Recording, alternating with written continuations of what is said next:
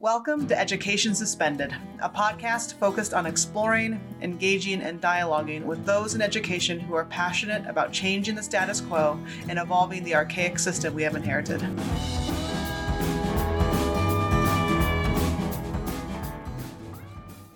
Hey everyone, welcome to episode 14 of Education Suspended. I'm one of your co hosts, Jessica Pfeiffer. Thanks for joining us. This episode is supported by Kaneen Photography. I have actually a text message here in front of me um, from someone who, who worked with Katie this summer, um, and she took their family photos. And it says, Thank you for introducing me to Katie. We just met her at a park for our family photos, and it was so much fun. I can already think of a few more events that I want to ask her to do. So, again, uh, great, grateful that Kaneen Photography is supporting this episode and feel free to reach out and look for services at kaneenphotography.com, K A N E E N photography.com. In our episode today, we sit down with Dr. Jermaine Kennedy, who's the Director of Education at the Homeless Families Foundation.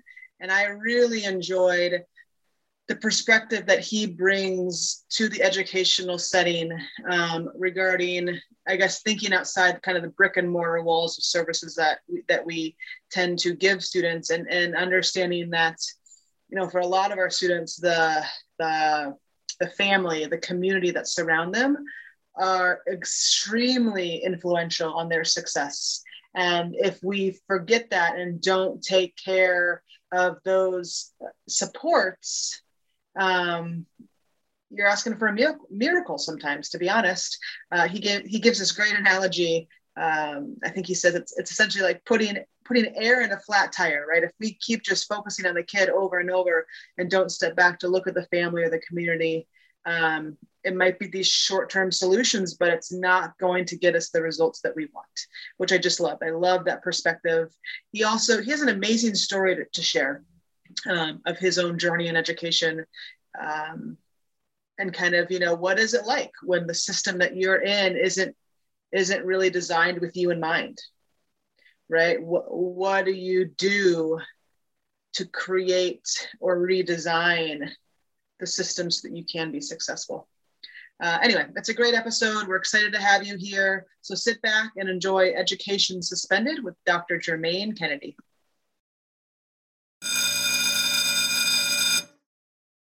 Hi, Dr. Kennedy. Welcome to Education Suspended. Um, we're, we're glad to have you here.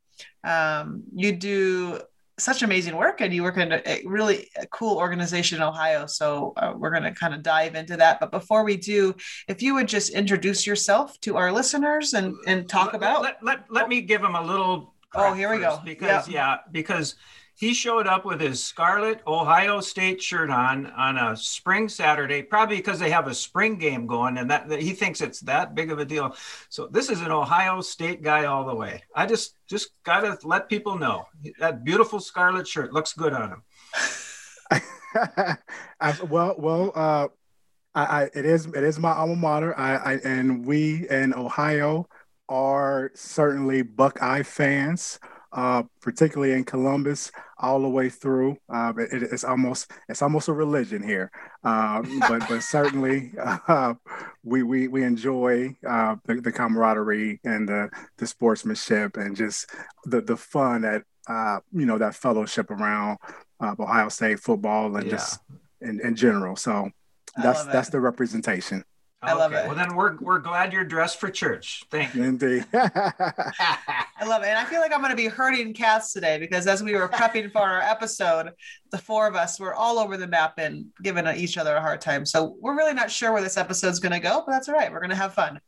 Um, so Jermaine, yeah, introduce yourself to our guests, uh, what you do, how you got there, and then at the end, if you feel comfortable, we'd love to hear kind of your story as a student. What was school like for you?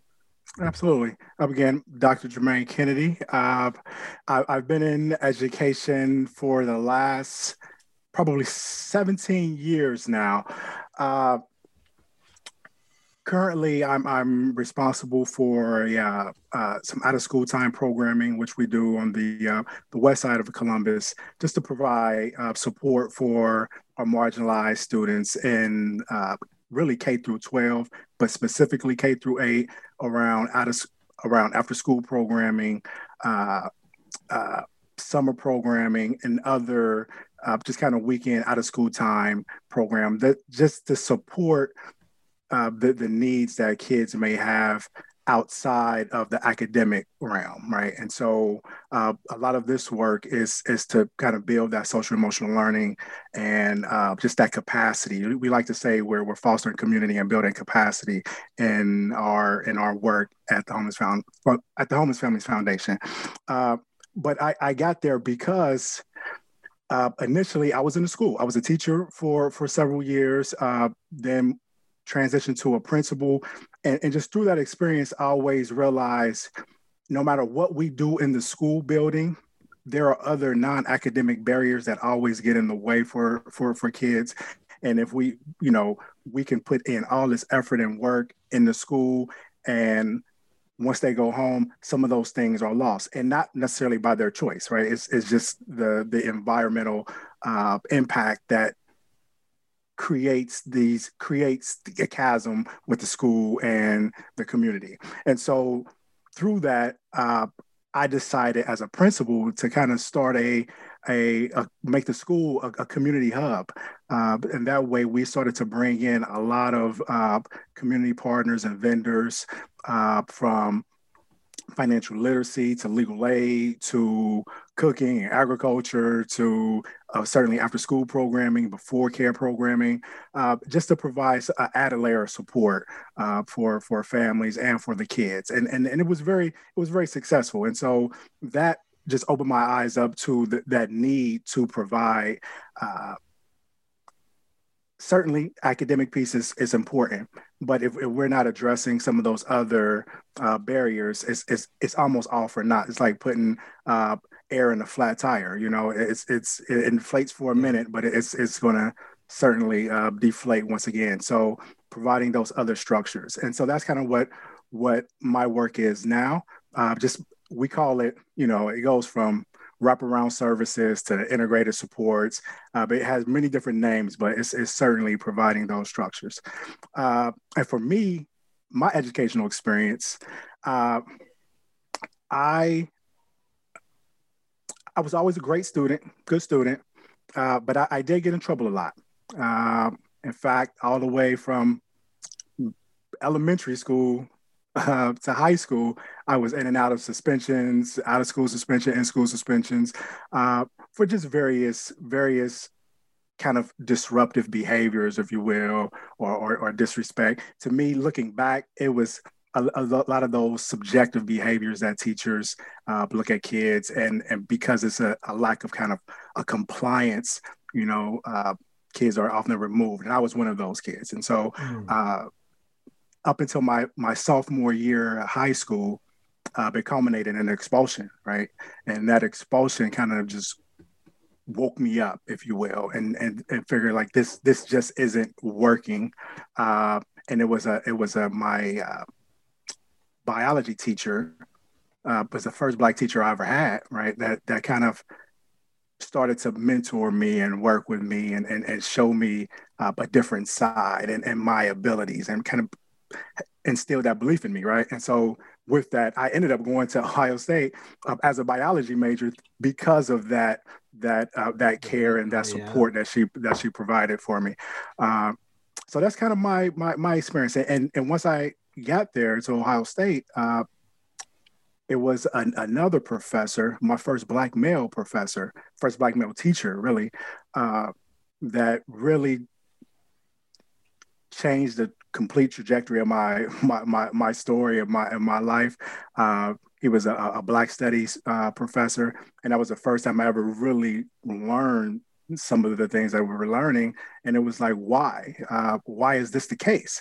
And and from there. Uh, I decided to go into education and primarily elementary education to kind of support students who were like me that all often were in trouble for for no real good reason uh, other than the fact that the, the, the challenge in the in the school just didn't mesh well with what I saw on a day to day and kind of what was being uh, delivered to, to, to students in, in our population. Mm-hmm.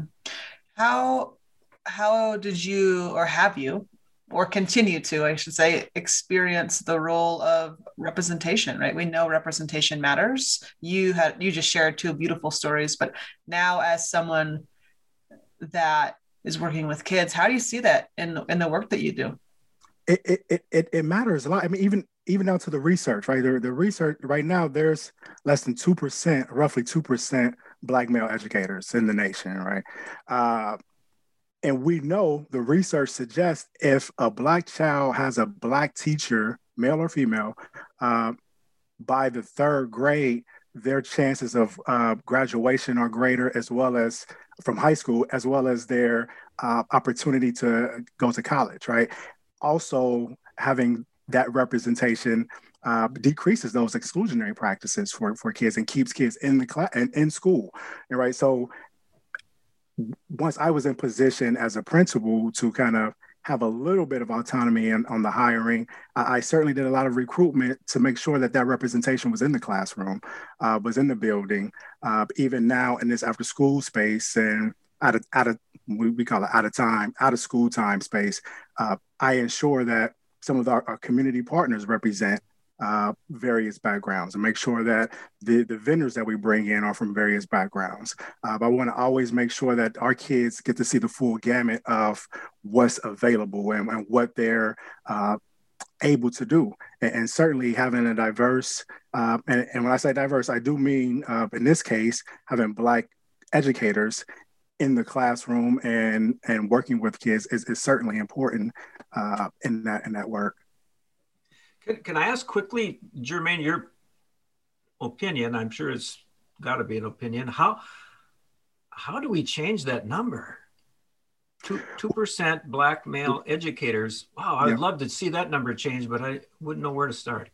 Well, it's it's, it's complex. It's complex, and, and there are several uh, uh, organizations that are trying to do some that are doing some good work around that. But a lot of it stems from you know one praxis tests, right? Like, so some of the praxis tests to become a teacher is often based off of test taking, right? And, and we already know a lot of the, the implicit bias in the testing, but it doesn't reflect teaching ability, right? Like, so, so that's already a barrier. Then to become a teacher in a lot of states, you know, you have to get a master's degree. So, so the cost of uh, pursuing education, right, is another barrier.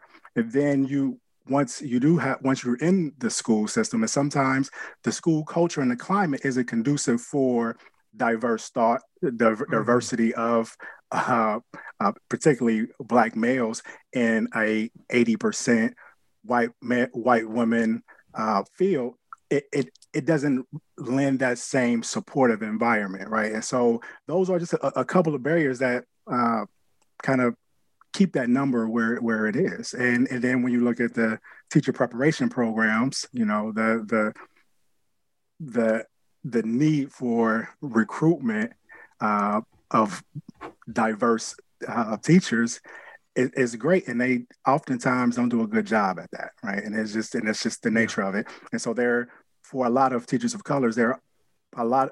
Now I don't want to say a lot, but the, of alternative routes of teacher licensure is one of the main uh, pathways for teachers uh, of color in school systems. And so um, it's, it's, the more we can kind of bolster those types of programs, work with state departments of education to expand those types of opportunities, particularly around the praxis, uh, I think that's when we can start to see that number increase. Boy, that I, I'll just make one final comment on that. That hits me. I, I had a student teacher oh, many years ago from Nigeria. Wonder, wonderful educator, very bright, loving person. Just enjoyed her to know, but she couldn't. The praxis test was so unfair mm-hmm. for her. She was just, you know, not, you know, also being a native of Nigeria made it even mm-hmm. harder. So um, I understand that unfair system that keeps mm-hmm. that that is a change we need to think about. Absolutely, absolutely. Um, and, and, again, yeah. I'm sorry. Go ahead. No, you go. You go. Now, I was just going to say that again, there is a lot of organizations that are that are pushing that, like the the, the, New Teacher Project is one, uh, the the Center for Black Educator Innovation is is another, uh, mm. and as long as and we can, as long as those voices we are amplifying those voices and, and giving voice to, to, to educators in that in that in that field in that realm of uh, diversity, I, I, think we will start to see a little bit more of, of those barriers breaking down. Uh, but it's, it's it's a process. Uh, yeah, we're we're here for the work. Are there are there statistics about the difference of how many uh, Black women become educators versus men? Because I'm I'm also curious as you know when you well you know Pushout's an amazing book that talks about kind of the the black experience for girls but still in in general what we tend to see is that the you know the males have to almost your experience, right? More of this mm-hmm. externalizing suspension, expulsion. And at times the girls can have more of the compliance based, I'm just going to fade in, right? And so I'm wondering if those experience also lead to their desire to become a, a teacher, right? Like not not everyone is going to have your experience. Like, oh, I, I was I was expelled and I still want to give the system a shot. So I don't know mm-hmm. if there's any statistics on that or how the difference exists. Yeah, I, am I'm certainly there are some statistics around that, uh, yeah. and and we and we know uh, that you know black girls are being suspended. You know, Pushout does a, a very good job of, yeah. of, of highlighting that. Uh, that the number of black girls that are being suspended in, in with these exclusionary practices is is growing and it, and it's growing from right from from preschool right like yeah uh, all the way up until you know secondary so uh, it's it's a huge need uh, the the whole school to prison pipeline is we need to disrupt that system yeah. right we, we we we certainly do and and uh in, in many different facets because you know I, I always say and i've always said it before you know when a system isn't designed or have you in in mind in its inception like you you are constantly trying to yeah rebuild it uh yeah. you know you, you you may have a couple of people who slide through, who make it through. You know, some Dr. Kennedys here and there, uh, but the vast majority of uh, of our, our young people of, of color are, are, are failing and, and, and falling through all types of cracks. And so, uh, because it really wasn't designed for with them in mind. Yeah, and it's it's inspirational i want to say just to the fact that like your through line to kind of change that is not just in education but a partnership with the broader community right Absolutely. like i think like you're understanding like if we just stick to this system it's not going to work right we need to bring others into this um, as a principal can you talk about kind of again partnering with schools how did you see that strengthen your kids, your uh, your teachers, and the community? Like, what did that look like for you? Uh, one, the, the, the biggest the biggest change was just in attendance, right? Like, so just breaking down some of those barriers in terms of making sure that we had uh, hot breakfast, uh, having food accessible, uh, having a, a, small pantry uh, where we can provide food for kids. Uh, during school, but as well as to, to allow them to take food home, right? And and it and it wasn't uh, something that we kind of broadcast and make sure that everyone knew about uh, that they kids were taking food home or whatnot, but it was just providing that for families to come up there on a Saturday if they needed extras. Uh, uh, providing those those workspace, those kind of before school and after school programs because we, we didn't have the budget and the staff to provide that so we certainly had to partner uh, with our some local agencies that provided that that, that support you know one of them being uh, after school all stars uh, that provided our before and after school types of programming again parents and the parents that the, the population that i served in this particular uh, uh, elementary school is 81% uh, ELL students, uh, primarily Hispanic, right? And, and, so there were there was already a barrier in language there, uh, but also in terms of their uh, their their status. And so to go out into the community to search for resources was was not always uh, feasible for them. And so. Yeah bringing all of those resources to the school uh, allowed them a safe space to uh, be able to tap into some of the benefits that they may have been eligible for, uh, but because one member in the household didn't have a social security number or a social security card didn't want to go out into the, the, the broader community because of that fear. And so bringing in uh, social services to the building to have informational workshops, uh, to be able to provide them with other benefits, uh, bringing in legal aid to help them kind of navigate through some of the, the, the, the legal system and, and, and receiving their uh, uh, documentation, if you will. Providing uniforms and uh, resources to financial assistance, be that utilities or rental assistance uh, through other organizations that provided that at the school in partnership. Again, it it it, it bolstered uh, this this this social the social capital of the school, and so the the, the teachers appreciated it because now we kids are in school more often. Uh, we also to further bolster that relationship because like I said, 81% of our, our, our, our parents certainly were ELL uh, language, English language learners, but our teachers uh, did not speak Spanish or were not required to speak Spanish. And so one of the programs uh, I started was I recruited three of our, our very, very active parents to teach uh, Spanish to the staff.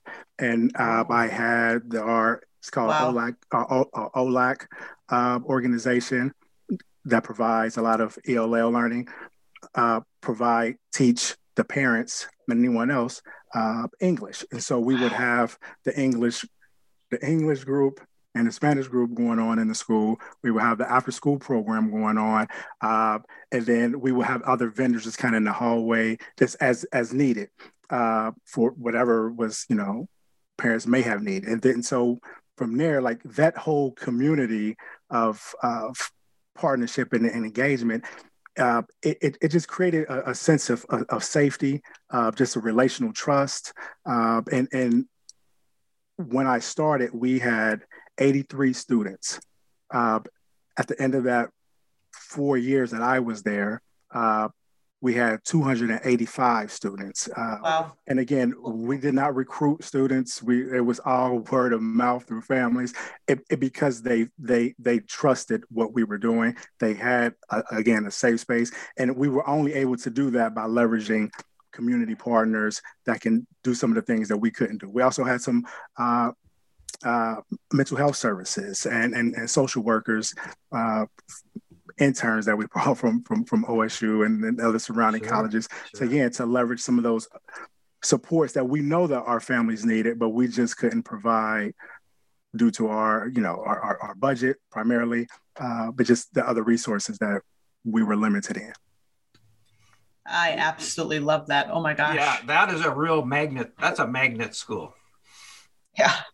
yeah. that's literally a magnet school. That's how we should yeah. rename them. Yeah. Um, well, and you you brought the community to them, right? Like we always expect our families to go to go get the community. Right. And you just flip the switch. You're like, oh, enough is enough. We're gonna bring it to you.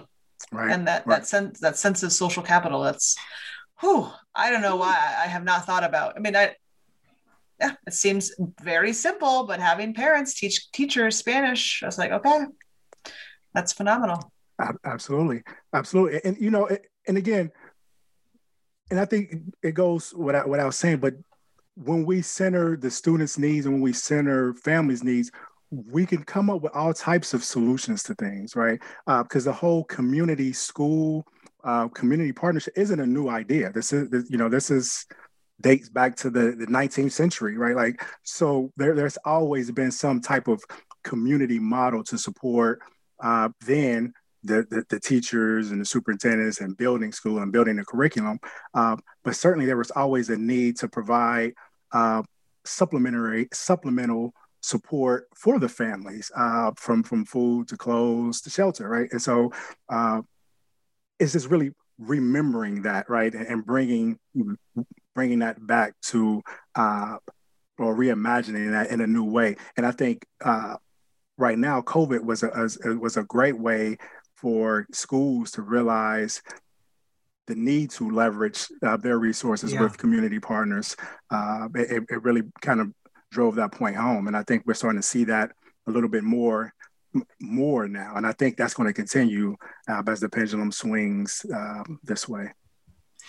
If we have principals listening, and I think we will, can you talk us through a few of the, you know, you're a brand, let's go back to when you were a brand new principal and needing a new vision and probably having a new vision.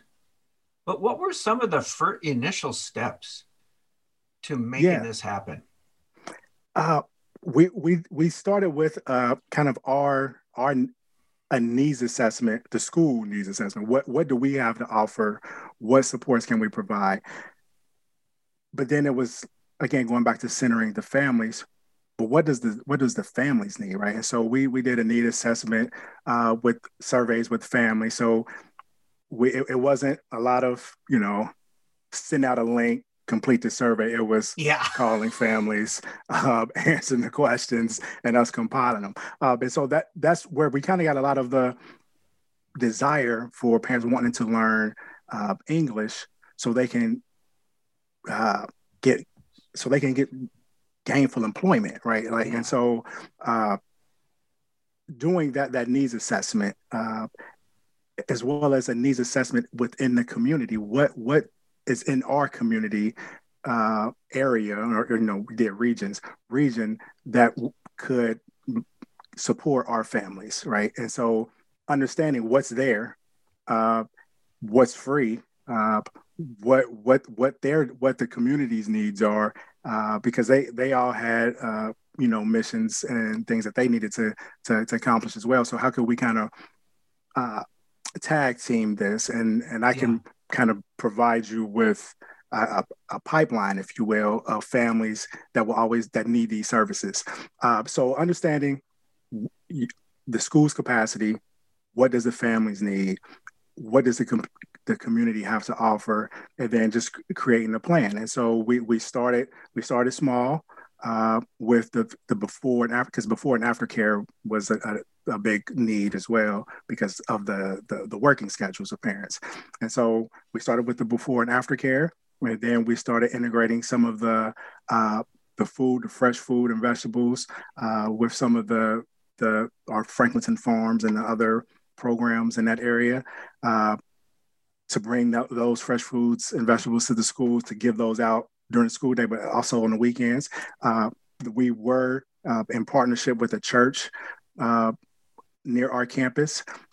So they had another pantry that we were able to tap into, and, and so just understanding what what do you have available, what's needed, and just yeah. just implementing right, and just just executing it the best you you, you can. Uh, and following up with with parents right like so we we consistently uh call parents talk to parents open the doors just to say like you know we are here uh, we're having these events we we have monthly uh, family engagement events. If it was a literacy night if it's a math night uh, uh,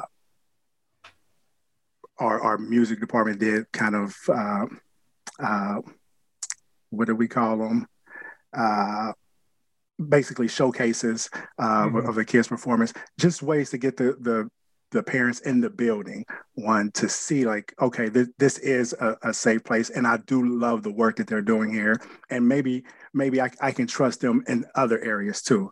And so i guess that's that's kind of the the, the starting place i think.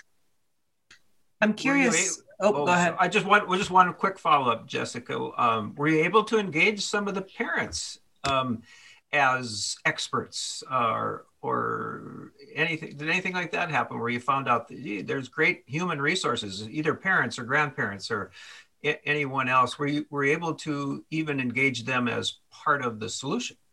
Yeah absolutely absolutely. So so we had we had three parents uh, teach teach our our staff uh, including myself spanish. Uh, we, we had a couple of, of the fathers uh, because we were in the old building and we had to kind of renovate some of the the, the air conditioning. Uh, so we have th- uh, two parents, two fathers uh, that were able to get some air conditioning units donated. Uh, and they installed them in, in two of the, our, our, first grade and second grade classrooms, right? Uh, again, Amazing. because that's that's they wanted to give back, and that was the way that they knew how to get back. They weren't comfortable in coming in the classroom and kind of helping out when, and with the teacher, but this is what they could do, right? Uh, and that's and that's what they did.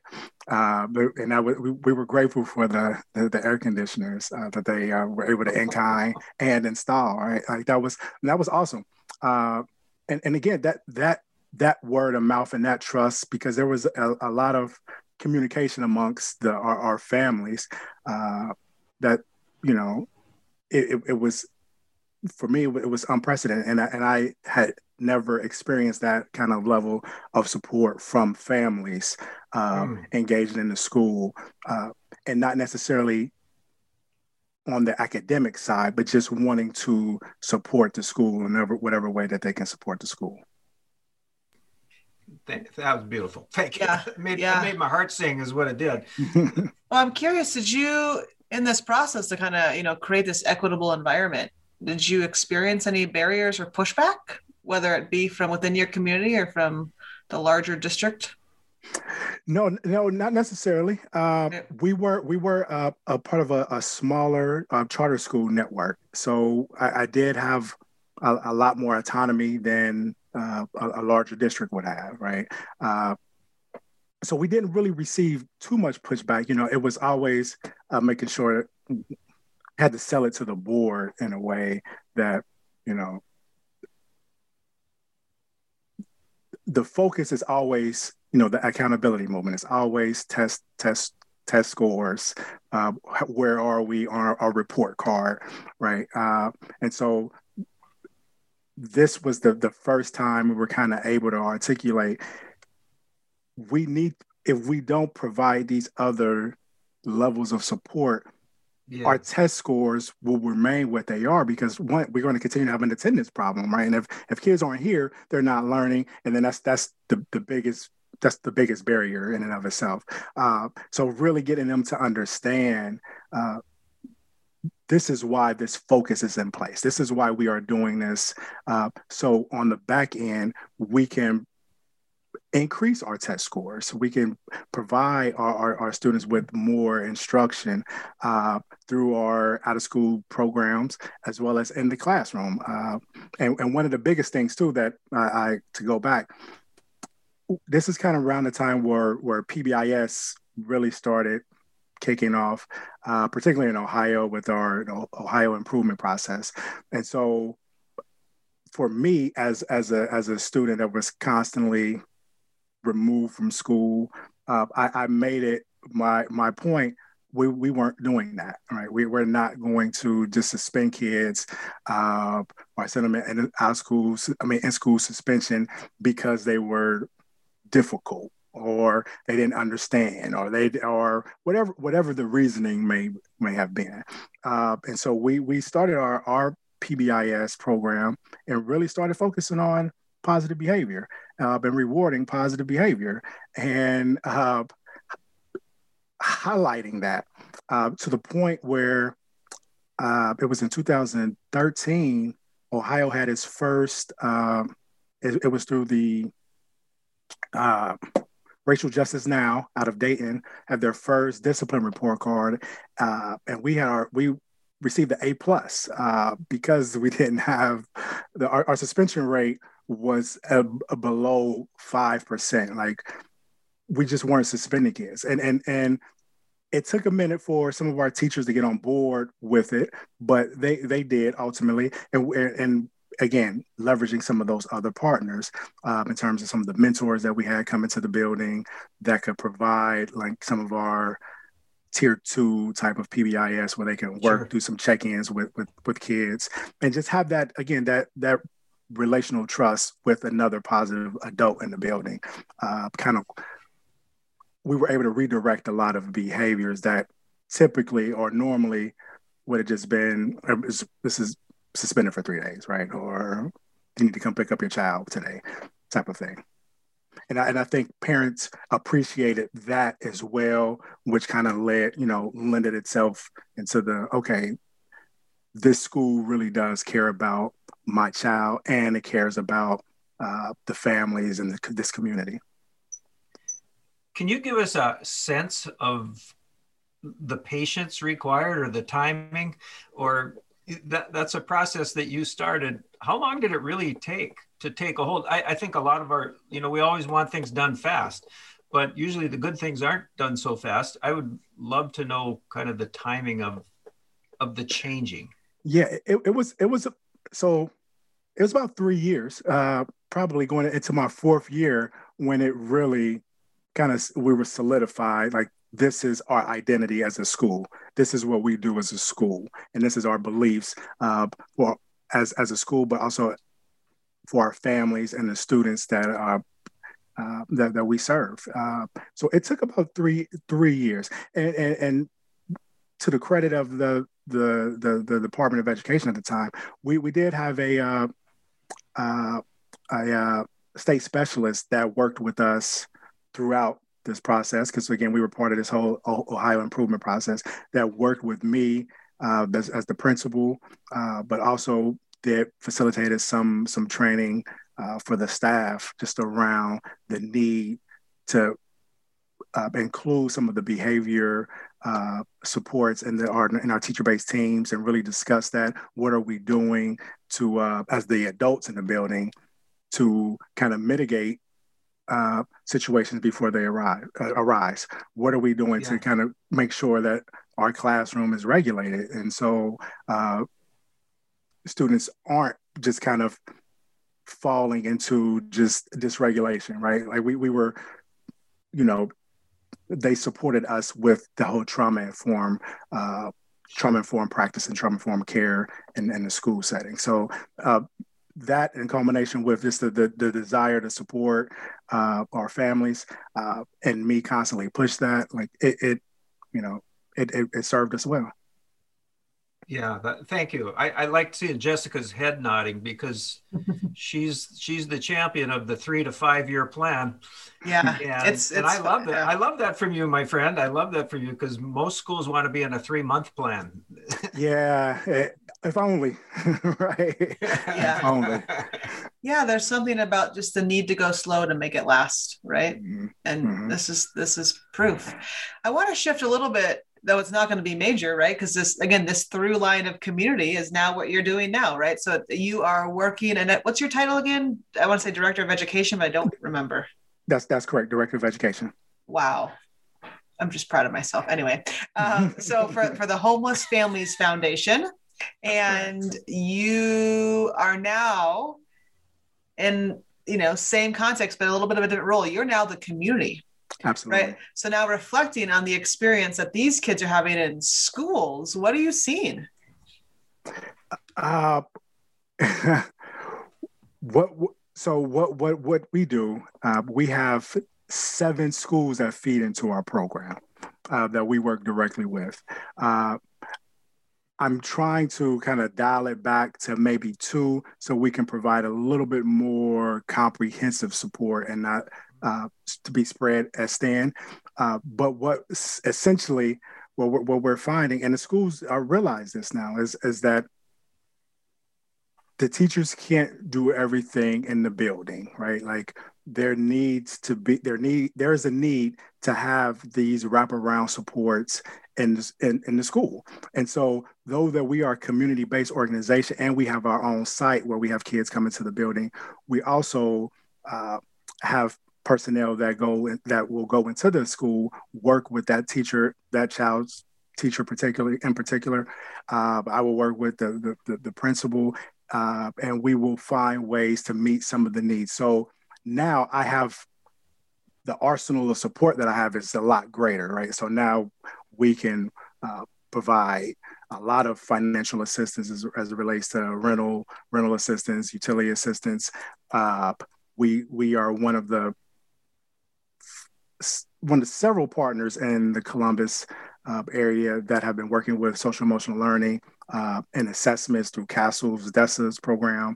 Uh, so we rate all of our all of our students in the in our program, as well as work with the school now to uh, do ratings for social emotional learning for those students. And we kind of compare how the students are in the school setting as well as the how students are in after school space and where are the, where are the gaps and how can we kind of uh, uh, plug those gaps but overall we, we are we we're, we're just I'm just able to uh, provide a lot more comprehensive support that uh, I certainly wish as a, as a principal and, and certain all schools uh, would like this level of, of support uh, because this this is one thing is we have this image that because we're the homeless families foundation that a, a, a child or a family has to be homeless to receive these uh, services. And, that, and that's not the case. And so we, we provide the same services to all families. In particular, stu- families that are coming out of housing uh, shelters or on that spectrum of uh, homelessness, if it's doubling up or or you know, you know, couch surfing, that's what we say with some of our transitional age youth. Uh, we are able to provide a little bit more case management with those families, yeah. but we still provide the same level of support for all the students. And so, uh, being that students can come to our location, we provide them hot meals, uh, uh, academic enrichment, uh, tutoring, individualized tutoring, uh, as well as just kind of uh, enrichment for math and reading, as well as the social emotional learning. And then one of the the things that I'm big on is uh, pathways. How do how can we create uh, opportunities for kids to be exposed to something that may lead to a career or lead yeah. to uh, an opportunity in the future. So we, we have a lot of uh, tech in our in our program where kids are coding, they're doing robotics, uh, mixed media. We have we have a couple kids who, who are doing podcasts, uh, as well as videography, photography. Uh, where where we're we're working with the the, the agriculture department, and uh, we have kids growing food. Mm. A program uh, Franklinton, uh, Franklin Conservatory, where it's growing beyond Earth uh, with NASA. So they are abs- creating or, or, or designing uh, different types of vegetables and, and fruits that are able to survive in space, right? And so it's, it's these types of exposures that it, when kids go back to school, they they have another level of confidence of, of being able to in their capacity. Again, building their capacity. And that's what we want to do. And so the Homeless Families Foundation and our program with the DAO, we provide a lot of that support to the schools. During this whole COVID, when when when kids were working virtually, uh, we opened our doors for the day program. And so we have our own transportation. where We will pick up kids, bring them to our day program, while they can have their virtual learning in that space and we will you know support provide the support that they may need whether it's technology whether it's the broadband or they just needed some some social engagement with some with, again with some adults that that care. Yeah jermaine just a, a quick follow-up on money. That's that program is amazing and a lot of people are going to hear this and go yeah it's great if you have the money um, how did you access funding? So we, we, yeah, yeah, we, we have we have multiple funding streams. We certainly we have uh, funding from from the county. Uh, certainly a lot of foundation funding and private funding. So as a nonprofit, uh, the, the name of the game is always uh, funding, funding, funding. How do we secure funding? And so we have a, our, our, our development department uh, development and advancement that that reaches out. And so based off of the programs that we would provide and the things that we can do for families and for students, a lot of foundations and a lot of agencies want to tie themselves to that. A lot of corporations want to tie themselves to that. Nice. Um, so again, uh, the, the the the NASA program that that was they funded that right like that that came yeah. directly from uh, uh, a partnership with NASA and Frank and Franklinton Conservatory, Franklin Conservatory, and so we always are looking to tap into uh, funders and opportunities that will allow kids to become their best selves. Uh, in an out of school time and out of school space and because we have results and we have our data and, and we we can track this uh, it's it's an easy sale, and I, I don't want to say easy in terms of it's easy yeah. to do, but it's an easy sale uh, that uh, a lot of corporations and foundations uh, want to put their name on, and we and we we welcome it. Yes, uh, Dr. Kennedy, for to the teachers listening, what would you want to say to them about, you know, what they should know regarding students who may be experiencing homelessness, who may be more transient than the peers sitting next to them in class? What's important for them to understand? Uh, I think just building that relationship with, with, with students, right, and, and, and, understanding the the level of uh, uh, one thing with McKinney-Vento Act, right? It it, it provides uh, access for all students, for all students facing homelessness, whether it's enrollment, uh, just just being in the school, and it really gives them cover in terms of it's technically shouldn't be known. Like a teacher really shouldn't know if a student is facing homelessness or uh, on that spectrum because they're providing the same types of support uh, for, for the kids so that the McKinney-Vento provides some added funding for school districts uh, to, to do that work. But for teachers, I think they should continue just to build relationships with students and work with students on their on centering them and the needs that they have. Uh, but it, to understand the uh, the homelessness side of the house, uh, certainly being sensitive to, to, to trauma, trauma informed care, being res, uh, uh, familiar with culturally responsive practices, all, all, the things that make good teachers good teachers, right? All the yeah. best practices that we know that's already in place, you do the same thing for them. And so I, it's not necessarily a, uh, because a student is facing homelessness that now they, you need to do something different. Uh, in fact, you you want to do the same thing to make that student feel like they are part yeah. of. I love that. Yeah. I needed that reminder. I think it's right. If we truly have an equitable environment, you don't need to know. And I say that all the time about kids with trauma, right? Because teachers like, well, what if I don't know? I'm like, you don't need to know. Right. right. Like you should be able to have a, a classroom that this kid walks into, and regardless, you're going to be able to connect with them. So that that's a good reframe. I needed that. Thank you for that reminder. Mm-hmm.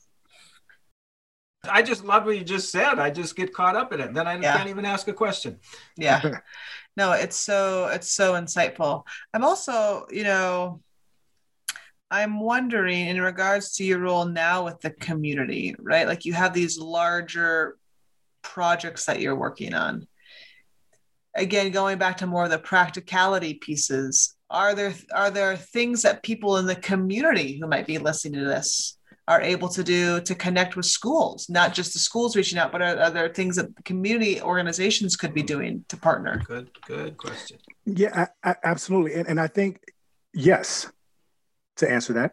And, and, and, and one of them is uh, uh, reaching out to schools to see what, what, what they need, right? Like, what can you offer? And, and, and, and an example would be uh, COVID, right? And, and with students not being in school, uh, there was a huge effort from the one of the districts here in Columbus, the one of the largest districts, uh, that reached out to all community organizations to say these are some of the things that our students need, uh, our families need, who can help, right? And, and so there were a lot of uh, uh, community-based organizations such as our, such as ours, which is a little larger, but small uh, kind of churches and uh, that were that were opening their doors to provide some support. No education background or anything, but just wanted to to to help. And so, uh, all districts have a community engagement department, and so I think the districts can do a better job of kind of sharing that information uh, with the broader community, but, but also uh, uh, engaging the, the, the community in terms of uh, what what do we what do we need and who can best meet those needs. It, it's it it's it's tough because uh, community-based organizations have a, a, lot of things to offer, and there's also you know a lot of kind of red tape, if you will, what yeah. uh, a district can allow into buildings and, and certain spaces, uh, and what they can accept as types of in kinds. Uh, so I think uh, partnering with organizations that are already doing some of that work is probably the best way that other community based organizations or civic organizations or business uh, in the business sector can can engage schools uh, through other community-based organizations working with uh, districts as they stand. Uh, and and you know you're just enhancing relationships, and that's mm-hmm. huge. We talk about that all the time about the the the strength in relationships around a, a student is a huge predictor of their ability to kind of bounce back from adversity. So this Absolutely. is exactly what we're doing. Jermaine, when you think back to the model that you created um, in the elementary school where you were a principal, has it been sustainable? That's one question. And then the other one, is it, and I don't mean exactly, I mean, I don't mean copycat exportable, but is it exportable? And and how that how is that piece going? Yeah, it, I, I, think it, it is sustainable. Uh, though this school that I work that wasn't sustainable there because the school closed through some board decisions. Uh, but the model was a model that I adopted from another school. Uh, so uh, one of them being uh, the, the, Harlem Children's Zone, right? They, they have an excellent model of, of wraparound support mm. for, for, for kids. Uh, Oakland Community School model is another one. So yeah. it's certainly duplicatable. Uh, you can replicate. Again, in education, we, we is is never a need to reinvent the wheel, right? It's is is taking what works for your particular uh, for your particular community. Like everything that the Harlem Children's Zone does wouldn't work here in Columbus, and everything that we do here in Columbus wouldn't work there. So it's the needs are particular to that community, but the the idea of leveraging community support is the same, right? What what can this community provide uh, to help the families and students there, uh, and how can the the school kind of give back to those community organizations as well? And so uh, it's certainly duplicatable, um, and and I will highly recommend doing that than trying to start some type of initiative from scratch uh, because there there certainly isn't a need to do that. So repeat those those really those two great resources you just talked about the Harlem Children's Zone and Oakland Community Schools. Do I yep. have that right? That's correct. We should uh, we, we need to link that in our website. So if you go to educationsuspended.com, we'll make sure to put those websites up there for folks.